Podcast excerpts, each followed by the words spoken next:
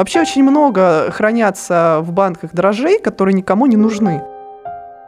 Приходилось дегустировать с утра понемногу, буквально там из каждого танка. Граждане, пейте пиво! Оно вкусно и на цвет красиво. Культура пивоварения США – это прямо ух. Да где ты? Ух! У тебя не может быть на производстве пищевом стерильно. Ну, мы не фармацевтика, нам оно и не надо.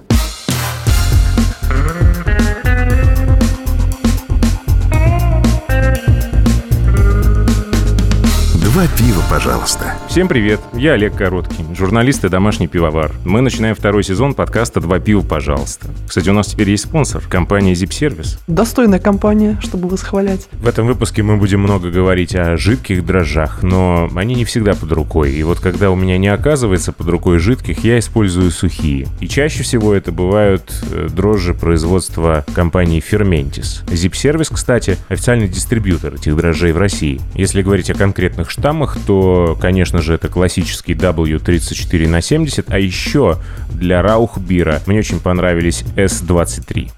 Два пива, пожалуйста. Героиня первого выпуска, как вы, возможно, уже догадались. Соучредитель и генеральный директор дрожжевой лаборатории Yeast Lab. Независимый консультант, журналист, первый главный редактор журнала Real Brew, на минуточку. А еще кандидат технических наук, до сих пор кандидат, еще не доктор. А Я даже в эту сторону и не иду. А, ну и не надо. Хочется добавить спортсменка, комсомолка и просто красавица. Мне бы Наталья тоже Петрова. хотелось, да, конечно, это добавить. А я добавил.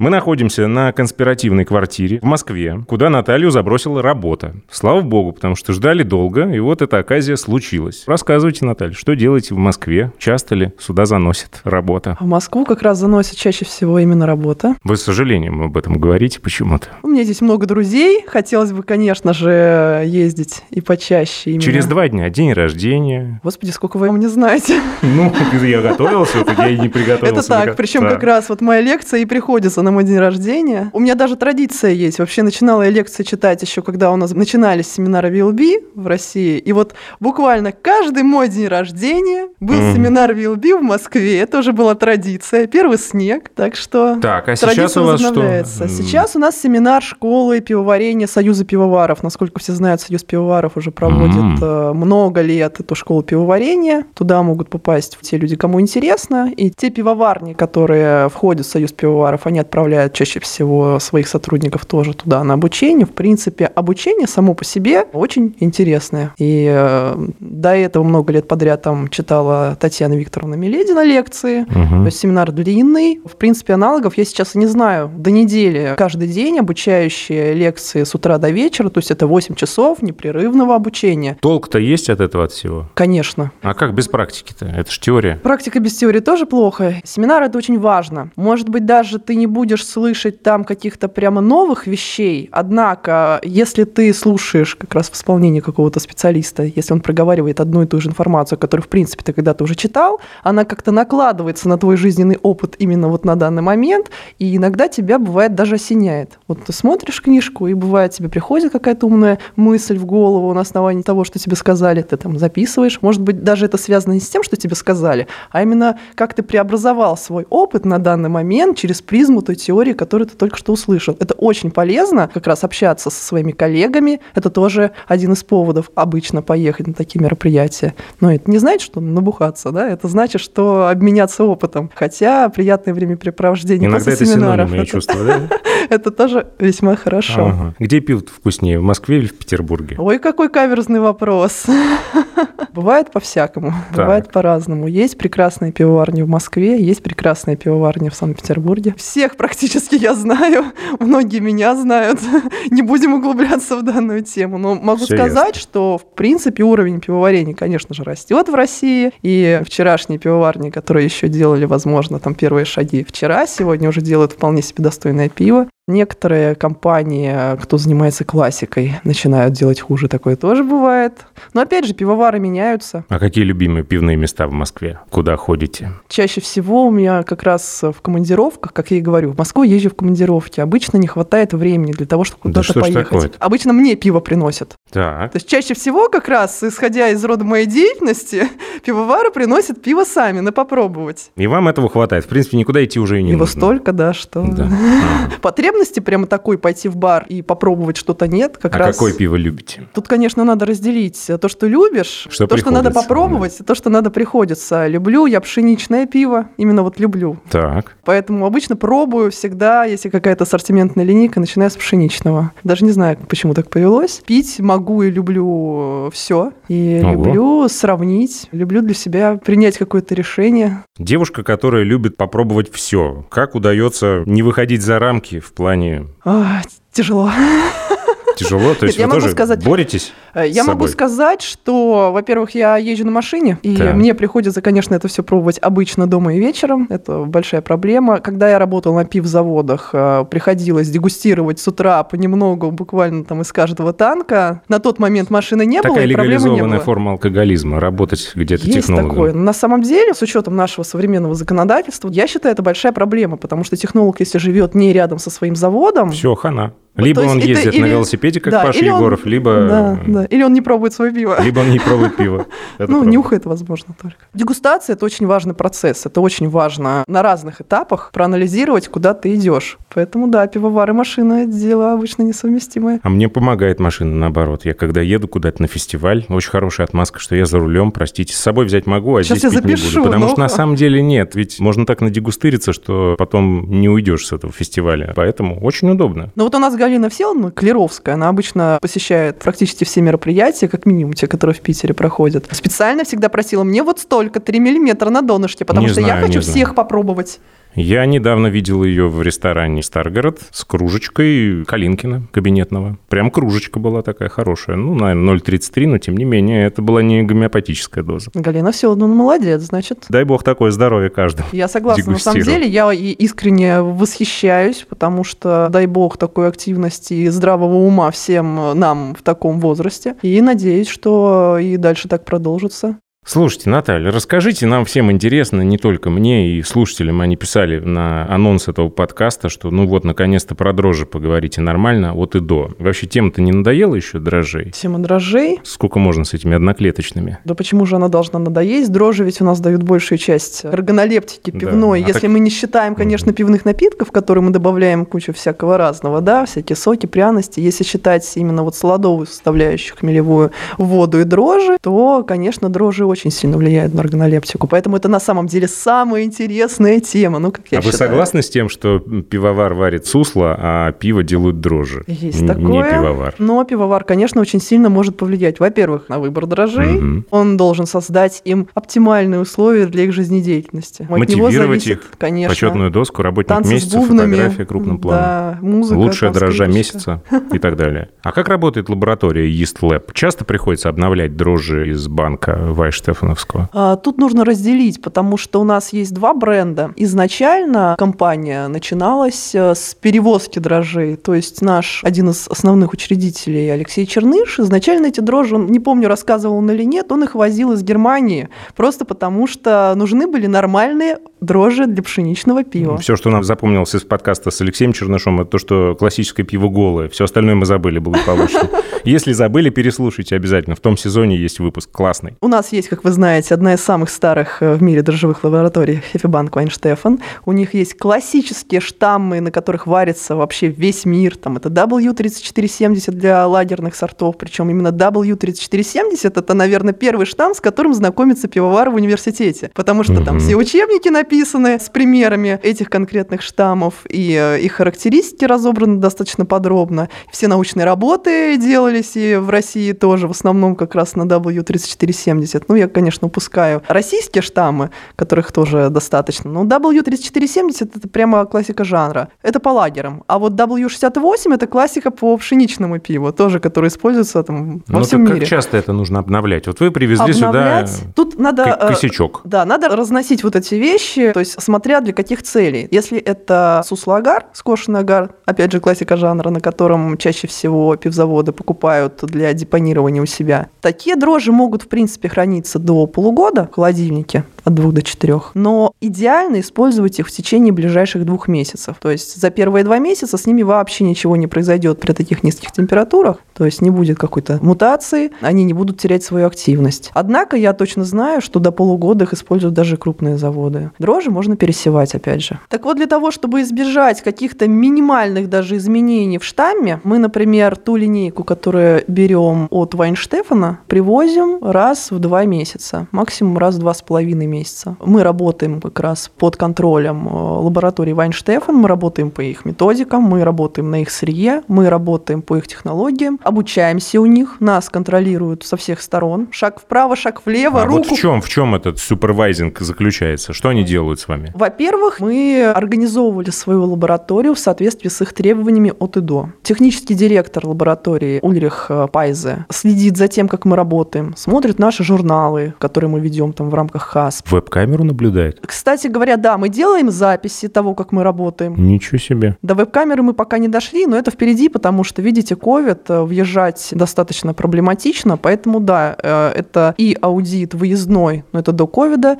и аудит внешний через Zoom во время ковида. Ну и, в принципе, так, конечно же, гораздо дешевле, и наши технологии сейчас Мгм. позволяют А что будет, образом. если не обновить вовремя штамм? Что он мутирует? Да, Ну, просто изменяются его свойства. Он может вам выдать в дальнейшем при брожении не те вкусоароматические вещества, которые вы хотели. Вы можете не достигнуть э, той конечной степени сбраживания, которую вы хотели. Это может быть измененная флокуляция. В принципе, те технические характеристики, технологические, которые важны пивовару. Исходник-то где? То есть он и здесь меняется, и там меняется, а он везде не меняется. меняется. Да, здесь просто вопрос в том, каким образом вообще, какие методы есть для хранения дрожжей, как он депонируется там, в Германии. Почему я говорю, что мы возим сюда раз в два месяца? Потому что здесь мы э, культуры Вайнштефен специально не депонируем по договоренности как раз с Германией. В Германии есть специальные морозильные камеры при температуре порядка минус 80 градусов, где О-оу. В форме криокапсул, там, криоконсервирования. По классике жанра заморожены эти культуры, причем их там сотни-сотни. И есть дрожжи, которых уже, в принципе, пивоварен нет. Дрожжи все еще хранятся в этом банке. И для того, чтобы в дальнейшем уже использовать эти дрожжи пивзаводу, они проходят определенные стадии. То есть это криокапсулу достают, оттуда берут определенное там небольшое количество дрожжей, пересевают как раз на твердые среды, уже при температурах плюсовых, и доводят до определенного объема на вот этих вот средах. То есть сначала твердые, потом жидкие, и начинаем увеличивать объем. Очень интересно. А я понимаю, что у немцев богатая традиция и огромный опыт пивоварения. А вот то, что говорят про наше старое советское пиво, что вот, дескать, было ого-го пиво, сейчас-то оно все не то, и вот, а вот на тех самых дрожжах оно было эгегей. А вот есть какие-то образцы из тех лет, и где-нибудь можно в России найти и, я не Да, знаю, конечно. размножить и посмотреть, как Конечно, например, у нас есть в Москве несколько организаций, которые имеют в своем банке советские дрожжи. И могу сказать, что на этих штаммах работают многие региональные компании. У нас есть периодически запросы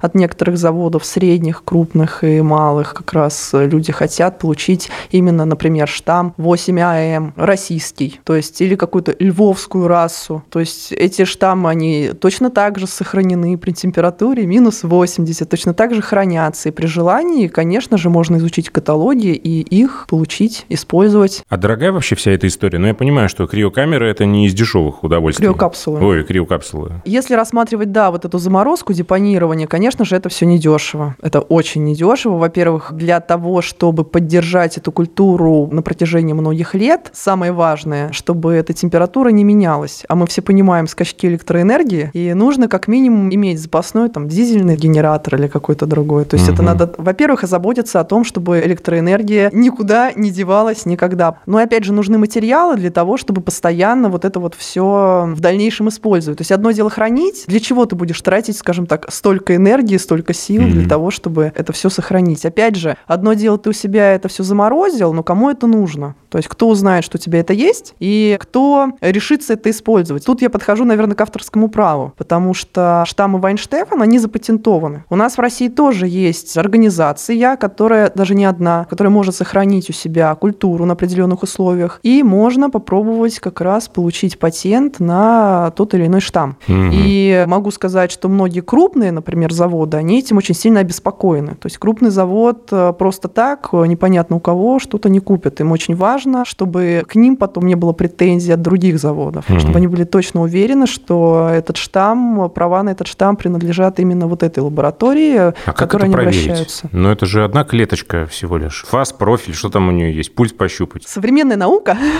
А ну-ка. знает такие А вещи, ну-ка. как ПЦР, да? А ну-ка. Ну, то есть есть специальные методы, с помощью которых можно, например, оценить генетический код. Естественно, Ага. есть определенные критерии, характеристики, которые прописываются в паспорте данного штамма. Если, например, отойти от пищевой промышленности, потому что, ну, кто у нас купит дрожжи ГМО, да? Точнее, ГММ, получается, генетически модифицированные микроорганизмы. Но вообще есть методики, в частности, там, фармацевтики. Мгм. В России тоже это могут делать, не для пищевого производства. Можно даже внедрить подпись там в геном микроорганизма, чтобы если вдруг что, ты пришел руки в боки и Копирайт. сказал, это мое, да, это вы у меня взяли и размножаете совершенно незаконно. То есть такое возможно. Но вот что касается именно патентования конкретного штамма, это больше патентование все-таки, как мне это видится, название. Потому что если вы купили когда-то дрожжи W3470, а Мгм. потом сделали на своем заводе 300 генераций, вряд ли кто-то, сравнив эти дрожжи с оригиналом, найдет там прям очень много общего. Поэтому все это, конечно, вот для меня под большим вопросом. Кто это, когда будет анализировать, каким образом будет доказывать, что это был тот штамм, если вы не используете оригинальное название этого штамма? А ведь можно использовать, не нарушая закон, как у нас пишут, штамм такой-то, аналог штамма W3470. Но это тоже свинство. Нет, самое свинство это когда лаборатория продает, что мы вам продаем вот штамм там W3470. Были у нас такие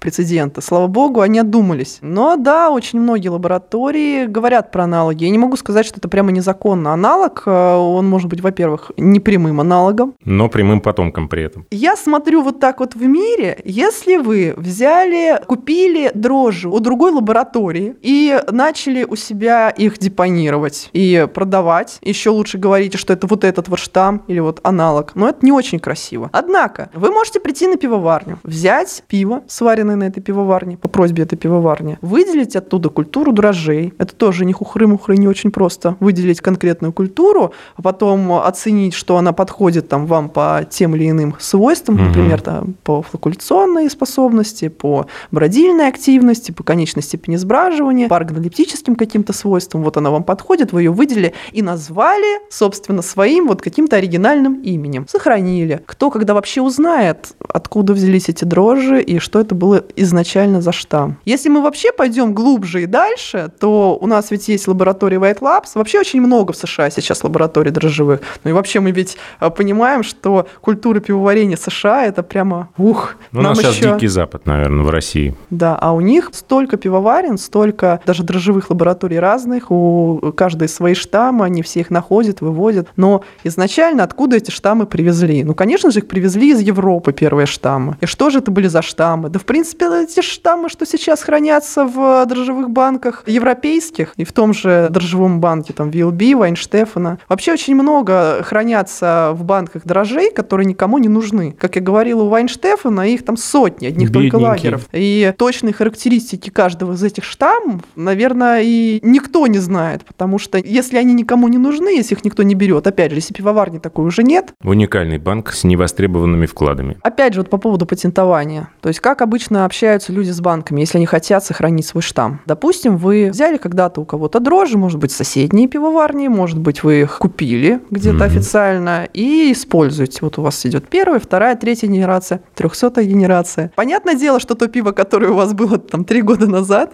оно по органолептике не будет соответствовать тому, что вы получили на данный момент. Но может так получиться, что вот как раз вот в данной точке это вот самое офигенное пиво, которое очень нравится вашим клиентам, и вы никуда не хотите дальше двигаться. То есть вы хотите его закрепить в данный момент. Вы свое пиво отправляете в дрожжевую лабораторию, лаборатория выделяет, какие штаммы на данный момент вот есть. Мгм. Допустим, это может быть монокультура, а может быть у вас там есть какая-то примесь. Бленд. Да, вы оцениваете, какой из них как раз вносит максимальный вклад в органолептику Мгм. вашего пива, и вам эта лаборатория этот штамм может сохранить. Причем обычно сохранить сохраняют на разных условиях. Дороже будет, если вы хотите сохранить его специально для себя. И, естественно, дешевле, если лаборатория тоже считает, что штамм интересный, она может его в дальнейшем кому-то продать. И тогда просто хранит за меньшие деньги с возможностью продажи его для других пивзаводов. Вот у нас э, в Санкт-Петербурге так Игорь Петрович Прохорчик начинал. Как раз те самые пивовары, которые строили первые мини-пивоваренные заводы. Привозили из-за границы какие-то штаммы интересные для себя. И э, так как на мини-пивзаводах, конечно же, лаборатории своей не было, а у нас был институт хлеба, где все-таки более-менее какая-никакая лаборатория была, она сохраняла в пробирках какое-то время, пересевала вот эти штаммы и размножала, разводила до определенного объема, который уже можно использовать на мини-пивзаводе без проблем. И со временем вот эта лаборатория, например, начала эти штаммы активно продавать. Кстати, без вообще вопросов к тем, кто изначально эти штаммы привез. Ну вот так, например, сформировалась одна из лабораторий наших очень известных в Санкт-Петербурге. Одна, наверное, из первых именно пивных лабораторий. Про Москву не знаю, Питер уж точно. В Санкт-Петербурге это первая дрожжевая лаборатория. Вы сказали про Вайштефан, эту часть дрожжей, которые вы представляете здесь на рынке, а вторая с буковкой Y. Да, Откуда взялись Y. они? Кто это как раз такие? нас- нам привозили на протяжении иного количества времени пивовары свои дрожжи, У вас это все депонировано. депонировано. Против никто ничего не имел. Мы делали тесты, сравнивали органолептику. Я примерно понимаю иногда, из какого пива, из какого штамма эти дрожжи могли прийти. Я не могу сказать с уверенностью, но, скажем так, поэтому у нас есть своя линейка. Мы описываем определенные свойства. Если вам они нравятся,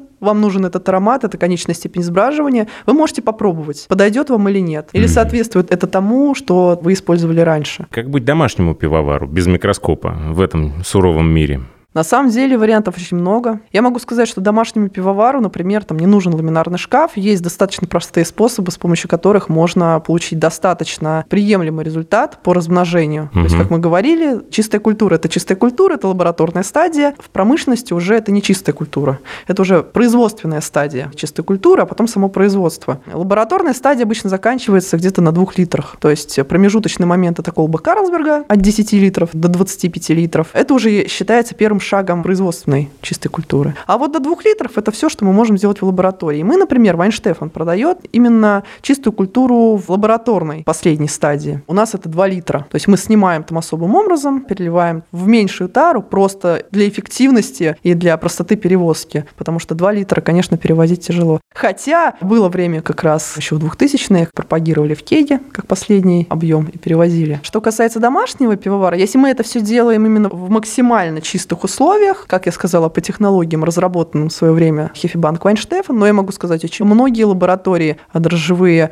пользуются примерно такими же методами и создают такие условия. Вообще у нас требования микробиологических к помещениям, они как-то в Европе и в России разошлись. У нас все более жестко, у нас в России есть определенные требования, санитарные правила к организации производственной лаборатории, вплоть до того, что должно быть определенное количество помещений, определенной площади, там автоклав должен стоять да, я в отдельно хотел месте. об этом тоже поговорить, это тоже очень интересно. Но так все-таки про домашников. Давайте мы к этому вернемся чуть Да, позже. Про про домашников. домашников. Нет микроскопа. э, Нет как микроскопа. Здесь что правило. важно? Что важно для чистой культуры? Во-первых, чтобы дрожжи были в нужной кондиции для того, чтобы бродить, и для того, чтобы была достаточная чистота, да, чтобы Как не заразить. понять? Без микроскопа. Только органолептически. Если вообще ничего нет, ну, то есть, то если визуально. открываешь колбу с дрожжами, и они пахнут не так, как тебе хотелось бы, Теоретически да, но опять же вот это вот э, момент, когда ты открыл, да, и понюхал, это уже плохо. Поэтому... Да, и здесь накладывается еще история с тем, что после ковида у некоторых пивоваров нюх напрочь отвалился, и не собаку же звать, в конце концов, дрожжи нюхать. На самом деле, я знаю, что домашние пивовары, они такие все очень интересующиеся люди.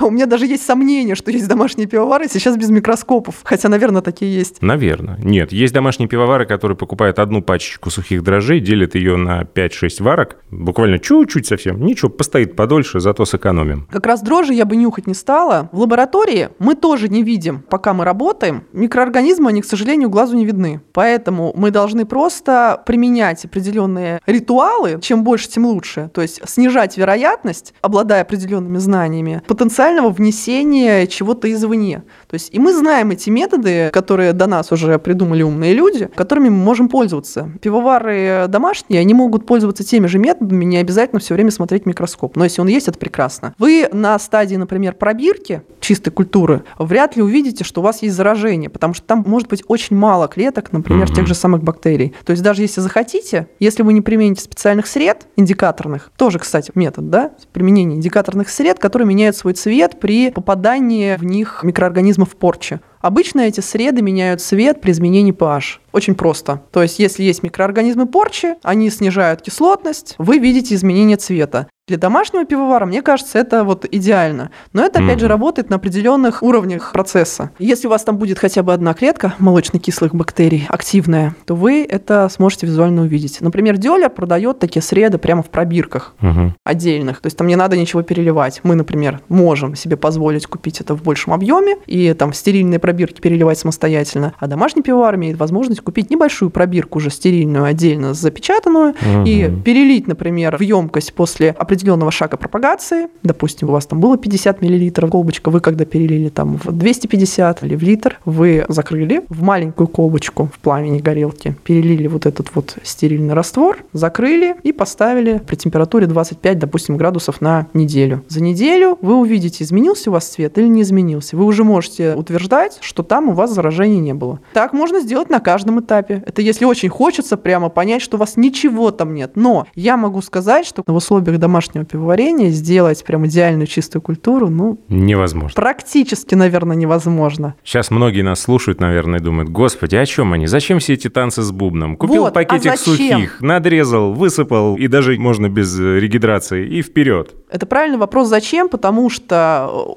бывает иногда звонят даже пивовары профессиональные, и мы начинаем разбирать, каким образом пропагировать на заводе, и мне пивовар говорит, у меня на производстве стерильно, у тебя не может быть на производстве пищевом стерильно. Ну, мы не фармацевтика, нам оно и не надо. На любом производстве есть какие-то микроорганизмы, сапрофиты из воздуха, то есть что-то всегда есть. Это может быть и плесень, вопрос в том, как это повлияет на продукт. Ты можешь соблюсти такие условия, чтобы даже если у тебя в танк попало какое-то количество микроорганизмов порчи, ну не дай бог, если у тебя активная сильная культура дрожжей, то в борьбе за питание победит сильнейший. То есть если мы применяем моющие и дезинфицирующие средства, так иногда бывает, что на производстве какой-то всплеск заражения, там молочно-кислые вдруг обнаружены, мы моемся. Часто так бывает, что мы смотрим пиво, анализируем и видим, что молочно-кислые бактерии в принципе есть, принципе живые, но они такие придушенные, что вряд ли там только при каких-то определенных условиях они дадут рост и как-то повлияют на вкус и аромат. Здесь вопрос еще такой, какой срок годности вам вообще нужен для вашего пива и каким образом будете его продавать. У нас очень много пивзаводов, которых в принципе устраивает срок годности там трое суток, Ага. там или неделя. Живое, нефильтрованное. Да, живой, нефильтрованный. Был даже случай, когда я организовывала Кинзубрю, первый конкурс, мы собирали на МПК на тот момент образцы и дали пивоварам возможность в течение недели их привозить. В Мгм. принципе, ну Те, неделя... которые приехали раньше всех, не дожили до конца сбора заявок. Нет, как раз те, кто привозил, все было как раз нормально. То есть ну, неделя это не такой большой срок. Обычно люди сами знают заранее, предполагают, какой у них срок годности. И интересный казус был как раз в том, что мне даже позвонил представитель одного из пивзаводов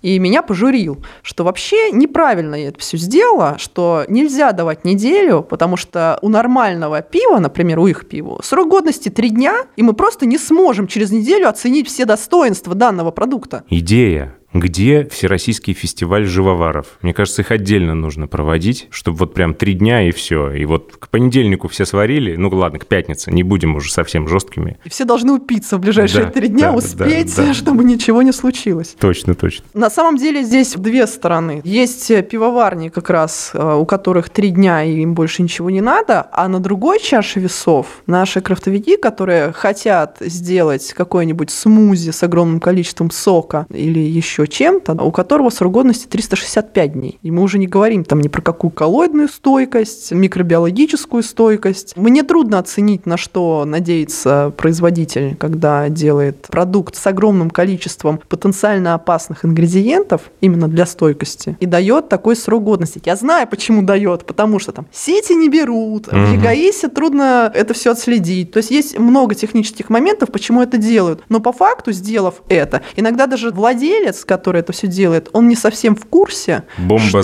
происходит. действия. Да, это очень часто бывает, а потом возникают вопросы. Да. У нас есть э, противоречащие некоторые друг другу документы. Например, у нас есть ГОС на пиво, в котором написано, что срок годности на пиво устанавливает изготовитель. Раньше, в былые древние времена, по-моему, когда еще был ГОСТ 98 года, и до сих пор еще некоторые у нас пивовары помнят, что такое есть, иногда вот такие заблуждения, что есть где-то прописанный срок годности для пива. Его, к сожалению или к счастью, сейчас нет. Раньше, по-моему, это было 7 и 21 день. На данный момент в ГОСТе на пиво срока годности не установлено. В тех регламенте 21, по которому мы пока производим пищевую продукцию, в том числе пиво, срок годности не установлен. Но остался Санпин на сроке годности, 84-го или какого там, не, по-моему, мохнатого? он э, более свежий, но суть в том, что его не успели или не хотели, или забыли. Наверное, забыли, потому что у нас вот такая чехарда сейчас в законодательстве. Его Мгм. забыли отменить. И по факту, если к вам приходит Роспотребнадзор и говорит, что а почему вы не подтверждали свои сроки годности, в принципе, им нечего противопоставить,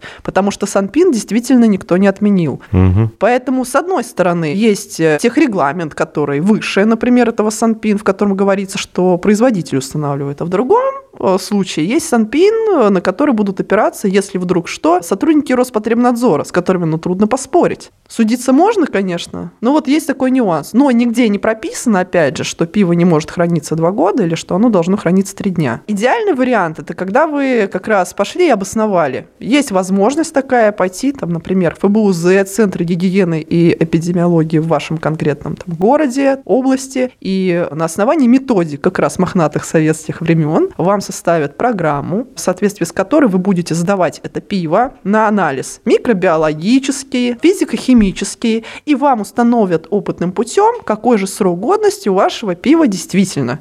И вот, весело размахивая этой бумажкой, можете как раз отбивать рекламации, Ага. что очень хорошо, там и, и прочее, и прочее. Очень полезно. Просто стоит это столько, сколько штраф за отсутствие сроков годности. Да, а еще вопрос, когда деньги-то зарабатывать, если всем вот Вот. этим заниматься. Согласна. На самом деле наше законодательство такое, что везде соломки не подложишь. Хорошо это или плохо? Ну, кому-то хорошо, кому-то не очень. То есть есть заводы, которые категорически не выполняют ничего на протяжении своего времени работы, к ним никто не ходит, они живут себе прекрасно. Есть заводы, которые пытаются подложить соломку везде, пытаются сделать все правильно, И красиво. Да, то есть глаз уже дергается, а потом к ним приходят там и штрафуют за неподписанные За там, отсутствие ведра.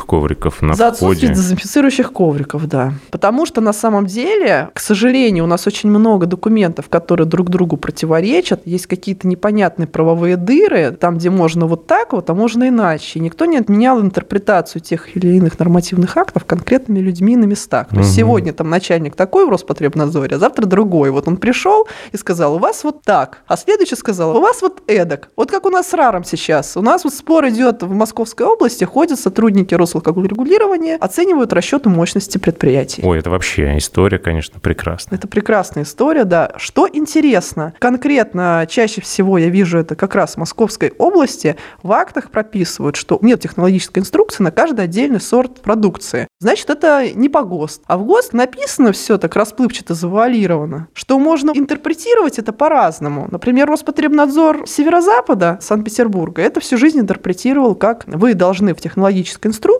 прописать физико-химические, органолептические свойства, сроки годности для данного каждого конкретного вида продукции. Там не сказано, что нужны технологические инструкции на каждый вид продукции. Это, знаете, казнить нельзя помиловать. Велик и могуч русский язык. Ну, говорят же, закон, что дышло, куда повернул, туда и вышло. Вот у нас все по этой системе работает. Да, вот вопрос, как от этого уйти и как избежать. То есть в большинстве случаев я люблю перебдеть. Есть такие моменты, где можно пойти по тому пути, где ты максимально себя обезопасишь.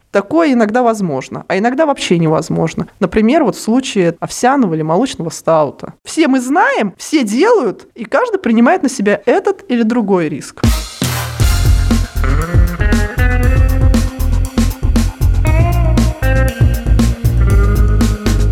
Два пива, пожалуйста. С лабораторией тоже было много проблем, я так подозреваю. Построить, сертифицировать. Не могу сказать, что было много проблем. Меньше. Да я могу сказать, что проблем-то как раз и не было. Какие бумажки надо получить, чтобы начать работать как дрожжевая лаборатория в России? Много? Смотря в каком плане работать. Можно производить, а можно анализировать. То вот есть анализ... вопрос про производить. Одним из своих видов деятельности мы можем на определенных условиях создать под ключ лабораторию, например, в России. Поэтому не могу об этом вот так вот открыто рассказывать. Мы можем это обсудить. Перед этим обговорив, для каких целей будет открыта, например, эта лаборатория. Угу. Можно, опять же, взять или российские методики пропагации. У нас есть российские методики пропагации, которыми мы как раз пользуемся, в том числе там, для некоторых э, штаммов и слаб, которые мы разрабатывали сами. Есть методики пропагации Вайнштефан, как раз за которые мы Мгм. платим, которые у нас прописаны в контракте. И их, например, мы открыто озвучивать не можем. Но мы, например, можем заключить договор с каким-то предприятием, который хочет их использовать. Мгм. И тогда на тех или иных условиях Ульрих Пайзе, технический директор Вайнштефана, приедет, или, например, наоборот, можно приехать туда, в Германию, и организовать производственную лабораторию по тем принципам, по которым делаются дрожжи там. Технологии и требования к лабораториям в некоторых моментах схожи, а в некоторых моментах расходятся. По российскому законодательству и по тем принципам, по которым работают европейские лаборатории. Но, опять же, это все можно совместить, то есть было бы желание. А почему не делают лаборатории на маленьких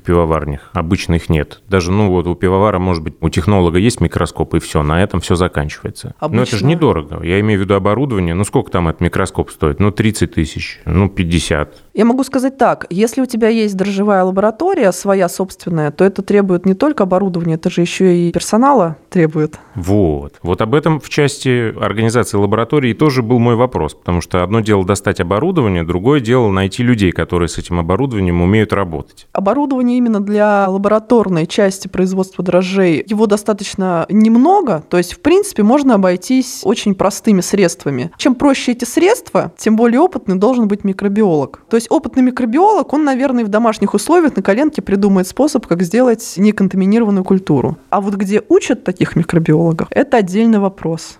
Потому Вы что в учите? России мы можем научить, опять же, работать по российским методикам, по нашим принципам э, санитарии, которые у нас утверждены в России. А в Германии можно обучиться как раз принципам микробиологическим немецким. Я могу сказать, что у них там вообще все по-другому. Вот прямо кардинально все по-другому подход другой. С одной стороны, внешне, если посмотришь, кажется, что он более мягкий, как я повторюсь, с учетом того, что у нас там отдельное помещение подо все, фильтры в этой комнате, фильтры в этой. Внешне все выглядит не так жестко, но а, с учетом как раз принципов ИСО, принципов ХАСП, ты понимаешь, насколько много мероприятий немцы, например, предусматривают, чтобы поставить несколько уровней защиты. Три раза ты себя проверишь, чтобы не допустить ошибку. У нас по-другому. У нас на уровне для того, чтобы там, не заразить культуру, я должен минимизировать пространство, в котором я работаю, обработать его, помыть, продезинфицировать, ультрафиолетом обработать. Причем я обработаю его до и после своей работы, понимая, что а вдруг я завтра не приду, а вдруг там будет другой сменщик, и вдруг он забудет продезинфицировать в начале, поэтому я там продезинфицирую в конце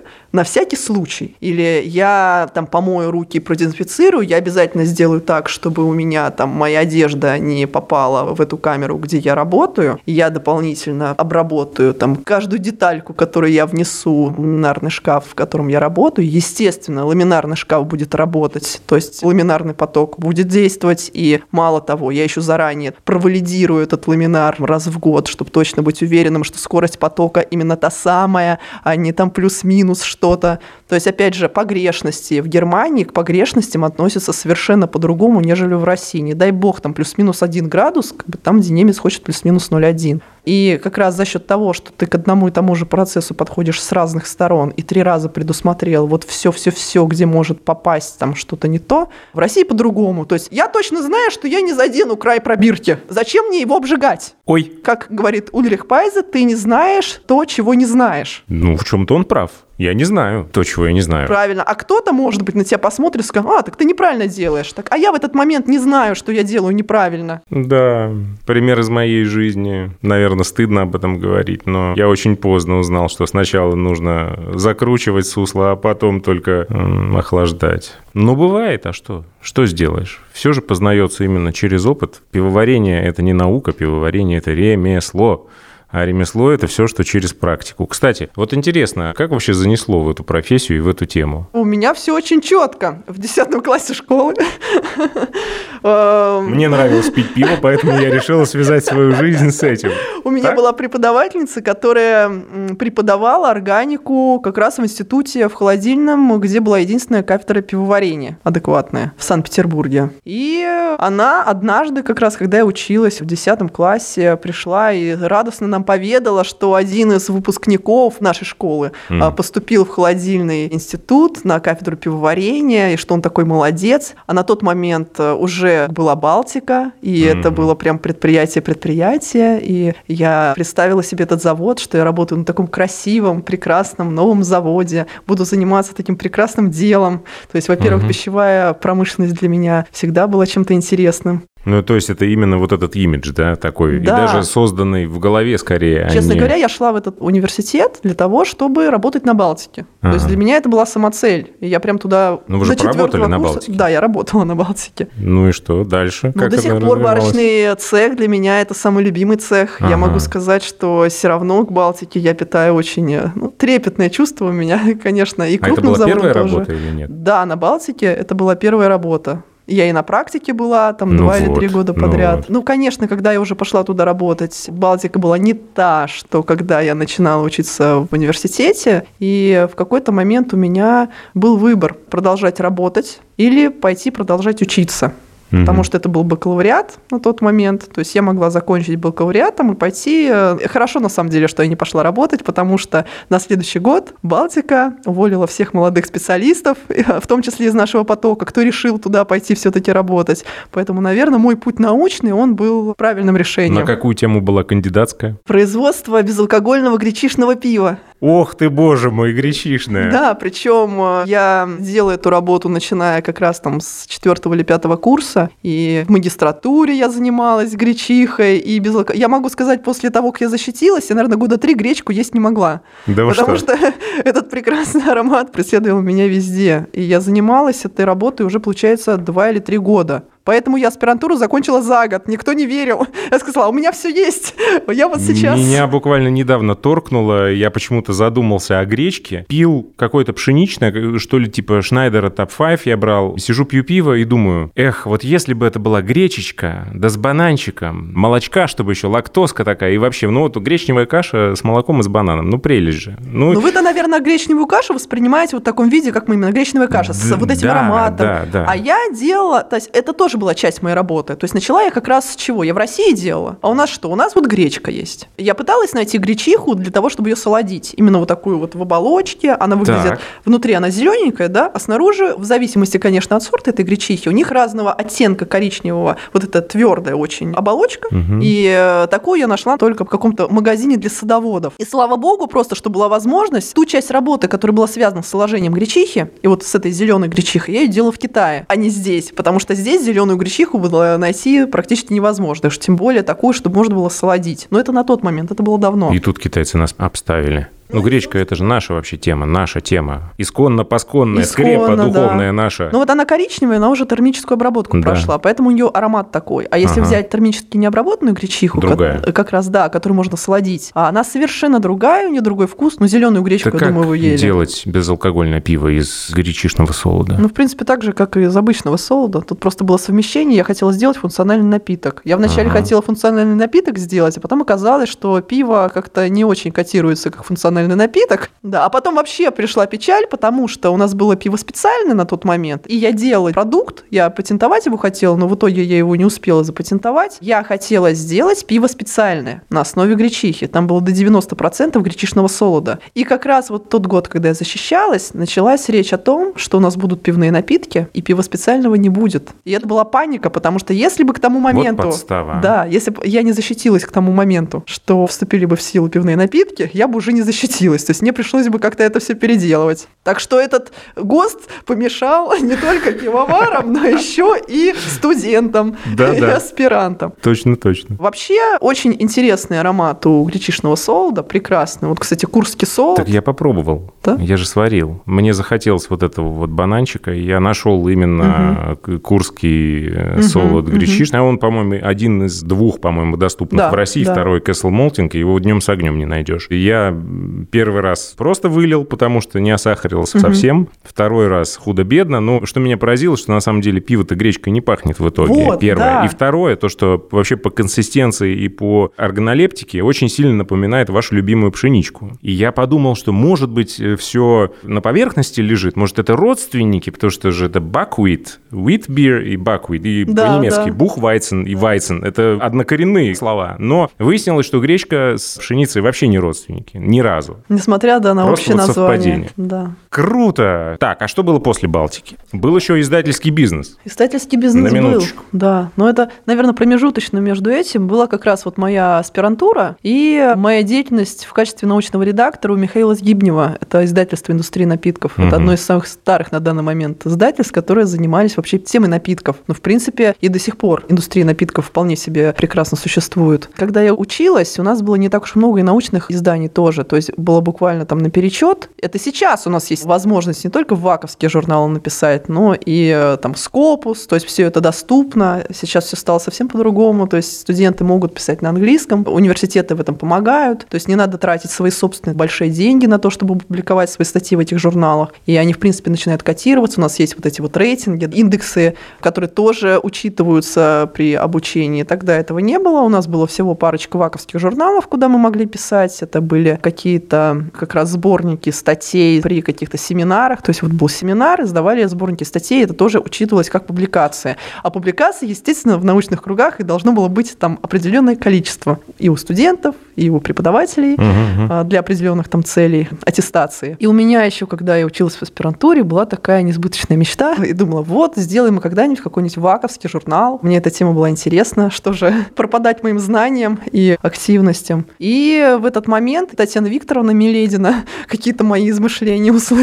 То ли она почувствовала, что я хотела бы этим заниматься. Она как-то нас свела как раз с Михаилом Сгибневым на тот момент. Ему требовался научный редактор для журнала. И я пошла работать научным редактором в журнал «Индустрия напитков». Проработала, по-моему, там три с половиной года. Изначально у нас была как раз договоренность, что в дальнейшем, возможно, будет какое-то отдельное издание для пива, потому что напитки это широкая тема, а пиво было мне все-таки интереснее. Но вот как-то время шло, в России какого-то специализированного интересного журнала про пиво не было. От научной темы я уже стала к тому моменту отходить. Я уже поняла, что, в принципе, вот такое обучение, оно очень необходимо оно до сих пор. Переходим к практике, сказала я себе, да? Да, то есть обучение – это классно, это нужно. Я считаю до сих пор, вот как раз почему я участвую во всех возможных семинарах. Я считаю, что если есть такая возможность донести какую-то полезную информацию, ее обязательно надо нанести. Несмотря на то, что ездят на семинары и читают эти все источники литературы, определенные люди, которые так, в принципе, уже достаточно хорошо все понимают. И обычно те, кто не понимает, они ничего и не читают, и на семинары не ездят. Большей Мгм. частью все-таки есть вот какая-то группа людей, которым интересно. Но еще же надо себя как-то оградить от этой инфо-цыганщины, которая в последнее время все больше и больше. Я не знаю, в пивоваренном деле так ли это, потому что Так я и есть. На очень... Отделить зерна от плевел достаточно тяжело, и Мгм. чем дальше, тем больше. Понятно, что благодаря интернету, благодаря тому, что информации очень много стало. То есть, если раньше ее было найти трудно, потому что ее нигде не было, сейчас ее найти трудно, потому что много везде информации, и не понимаешь, если у тебя нет какой-то базы, как отфильтровать Мгм. и кому верить. И как раз вот на этом фоне, вот у меня возникла такая мысль, вот надо бы сделать вот такое издание, чтобы человек точно мог знать, что вот здесь вот написана правда. Поэтому хотелось объединить как раз э, тех преподавателей, с которыми там, я работала, которых я знала, Мгм. там Татьяну Викторовну Миледину, там Ольгу Иванченко, например, мою преподавательницу, с которой я работала над диссертацией. И объединить это с такой научно-популярной, популярной информацией, с какими-то интервью, с конкретными пивоварами, как-то поговорить там о практике, чтобы было интересно, и умно. То есть начать с теории и плавно перейти к чему-то интересному, чтобы каждый нашел для себя вот что-то такое. Но вот время шло, Михаил, И? к сожалению, так журналы не сделал. На тот момент я уже как раз занималась документацией, там, Мгм. э, нормативной, и помогала пивзаводам, знала уже много пивзаводов. И э, встал у меня выбор, я уже точно поняла, что работать в журнале я не хочу, точно буду заниматься консультационной деятельностью. И вот хотела бы все-таки вот эту голубую мечту исполнить, все-таки очень хотелось сделать журнал.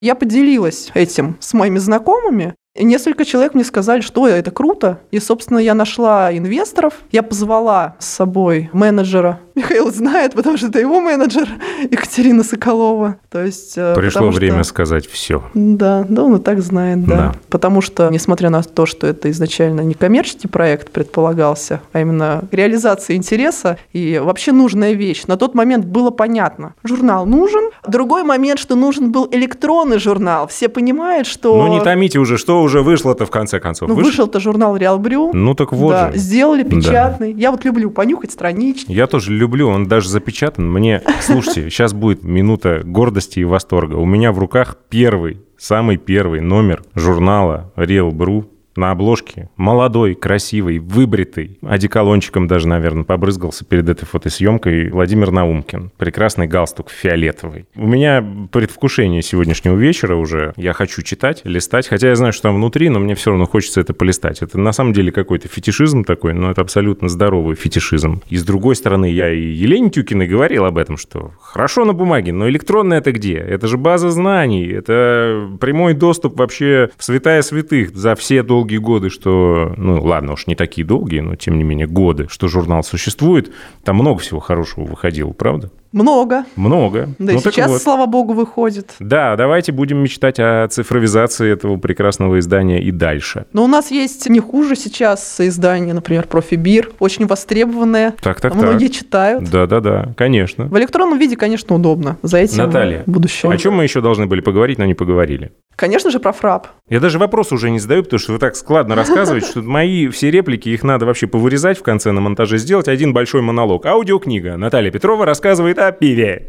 И прям плей. Я думаю, все уже слышали, было много форумов, много об этом говорили, уже статьи повыходили, просто время-то идет, с 1 ноября время прошло много. И могу сказать, что на данный момент, когда вот мы разговариваем, уже, например, 6 или 7 уведомлений по пиву принято. Правда, это были те уведомления, о которых мы говорили еще на конференции неделю назад. Но ситуация складывается очень интересная, потому что вообще очень жесткие условия сейчас ставятся Росалкоголь регулированием отрасли. И особенно малые пивоварни, они вообще не знают, как в этой ситуации быть. Есть очень много требований, которые вот не очень-то понятны, и есть нормативные акты, которые вот интерпретируются как раз законодателем как-то очень по-своему. И не всегда адекватно, заранее можно понять, как же это все будет интерпретировано. Что касается фрап, вот ситуация сама, при которой на протяжении трех недель вся отрасль была подвешена, и никто не мог подать информацию о новой продукции, люди теряли деньги, и все молчали, тихо сидели, союзы ничего не говорили, то есть никакой работы было не видно точно. Статьи начались только спустя там 2-2,5 недели после начала вот этого вот всего безобразия. И мне понятно, что индивидуально каждый пивовар там судиться ни с кем не очень-то хочет, вылазить не хочет, но опять же, где наши союзы? Союз нерушимый. Да, их много. И что в этой ситуации должны делать, например, союзы? Собирать членские взносы. Наверное. Были представители, например, на конференции, которую мне удалось послушать, ну и даже что-то там высказать. Там было порядка 100 человек. В том числе были союзы. И э, единственное там, что, например, предложено было от одного из союзов, а давайте мы там на базе нашего союза будем проводить такие же конференции. Но тут уже, мне кажется, конференции бесполезно проводить. Здесь уже надо вот конкретно как-то с этим бороться. Потому что это просто неприличное отношение к пивоваренной отрасли как минимум, что вот такое вообще возможно в принципе, и никто ничего не скажет. Мне кажется, если не говорить об этом дальше, когда три недели ты ничего не можешь вот так вот сделать, то ничего хорошего из этого не выйдет. Ну, это нас- безнаказанность какая-то чувствуется. Да, что-то на самом деле неприличная какая-то концовка вырисовывается, потому что хочется произнести вслух фразу «нас, мгм, а мы крепчаем», Вот. но вы не отваживаетесь, я произнесу ее вслух, потому что она должна быть здесь сказана. И с этим надо что-то делать, это правда. Грустная нота для завершения подкаста. Ну как же так? Может, не будем заканчивать? А вот мне рассказывали, что там надо какую-то дипломную работу сварить. Это как выглядит? Дипломное пиво, да? То есть приходишь на защиту дипломной работы, выставляешь свои стаканчики там или в холодильнике. Как это было? Сейчас, например, там есть доктором Губером поставленная целая мини-пивоварня. Спасибо ребятам, что они осуществили такой проект, и у ребят теперь есть возможность вот в том числе там сварить в мини-масштабе свое собственное для научной работы. В любом случае, сварить пиво можно и на коленке, да, и в стаканчиках. Главное Было бы знать, желание. Было бы желание, да, и возможность найдется. Могу сказать, что когда я училась в университете, не было еще в таком масштабе вот таких прекрасных компаний, как Мирбир. А, Мгм. то есть я не могла пойти, купить все нужное для этого процесса и очень быстренько что-то сделать. То есть мы действительно варили на коленке. Там в заторных стаканчиках, в каких-то там пластиковых бутылках. Слушайте, там ну времена вообще меняются, на самом И деле, это так когда приятно, да, что теперь можно действительно захотеть Мгм. и пойти купить действительно правильные, хорошо сконструированные специально для этого материалы, оборудование, и иногда даже не очень дорого. То есть не обязательно там покупать целую вот Мгм. мини-пивоварню для того, чтобы это сделать. Хотя Ха- можно. Хотя спасибо, что там контейнеры, даже гидрозатворы есть. Даже гидрозатвор можно купить. Это же Я вот купил гидрозатвор с начинкой электронной, буду тестить в эти выходные. Что там она считает, как эти пузырьки? Не смог ввести через Почту России, таможня остановила на границе, сказала not for individuals, только для регистрации в Таежный союз для промышленного использования. Я говорю, что вот этот свисток пластиковый нужно зарегистрировать как-то. Приезжайте к нам, 18 тысяч с собой привезите, мы вам все отдадим. Я говорю, ну, конечно. В общем, отменил заказ, заказал заново, все приехало. Да, это времена на самом деле другие совсем. Я сейчас вспоминаю, как 25-20 лет назад выглядело радио, в котором я начинал работать. Какие у нас были микрофоны, какой был пульт микшерный, здоровый такой. И он не мог всего того, что может вот эта маленькая коробочка. И он стоил конских денег, а это совсем дешево. И я помню, как этот микрофон защищал от плевков, сконструированный нашим звукорежиссером Георгием, если я ничего не путаю, Жорой. Вот такой поп-фильтр, сделанный из пялец и колготок одной из наших ведущих. И это действительно было дендрально-фекально, но очень эффективно в те времена и дешево, главное, и доступно. Поэтому времена поменялись. На самом деле обратная сторона всего этого процесса. Есть люди, которые покупают, покупают, покупают и думают, что если они купили все самое лучшее, топовое, они станут сразу крутыми пивоварами. Нифига это не работает, товарищи. В любом случае, это классно, что сейчас каждый, кто думает и хочет стать пивоваром, может начать как раз с домашнего производства. И, наконец-то, очень много людей как раз переходят со стадии домашнего пивоварения уже на промышленные Да. масштабы, начинают учиться. То есть это общемировая норма. И в США это норма, когда люди приходят из домашнего пивоварения на Куда промышленные бежать? масштабы. К Мелединой? Чтобы учиться? Ну да. Ну, помнится, Сейчас где по-моему, лучшие места? Владимир Наумкин, по-моему, уже там везде там и статьи написал. Ну, да. И да, все, в принципе, полностью согласна с ним. Я знаю те же самые школы, о которых он и говорил. У нас есть, в принципе, где поучиться. Ну, про школу пивоварения, в которой мы сейчас читаем, я уже сказала. В ЭТМО до сих пор есть, например, вебинары. Мгм. А, то есть там можно пройти и полный курс обучения, то есть выучиться прямо вот 5 лет, но можно и подтянуть свою квалификацию удаленно. Единственное, вот что практики нет. Практика у нас есть сейчас немного где. Есть школа пивоварения, пивомастерии, где все-таки теория совмещена с возможностью производства. Однако, если там рассматривать контрактные варки, то много пивоварен согласятся, чтобы вы там постояли на том же варочном порядке, посмотрели, что пивовар делает. Не думаю, что вам откажут. Вообще сейчас, если рассматривать там места помощников пивоваров, то кто ищет, тот всегда найдет. Я не знаю таких пивоваров, да, которые бы очень хотели стать пивоварами и не стали бы ими. Поэтому я стал водителем трамвая.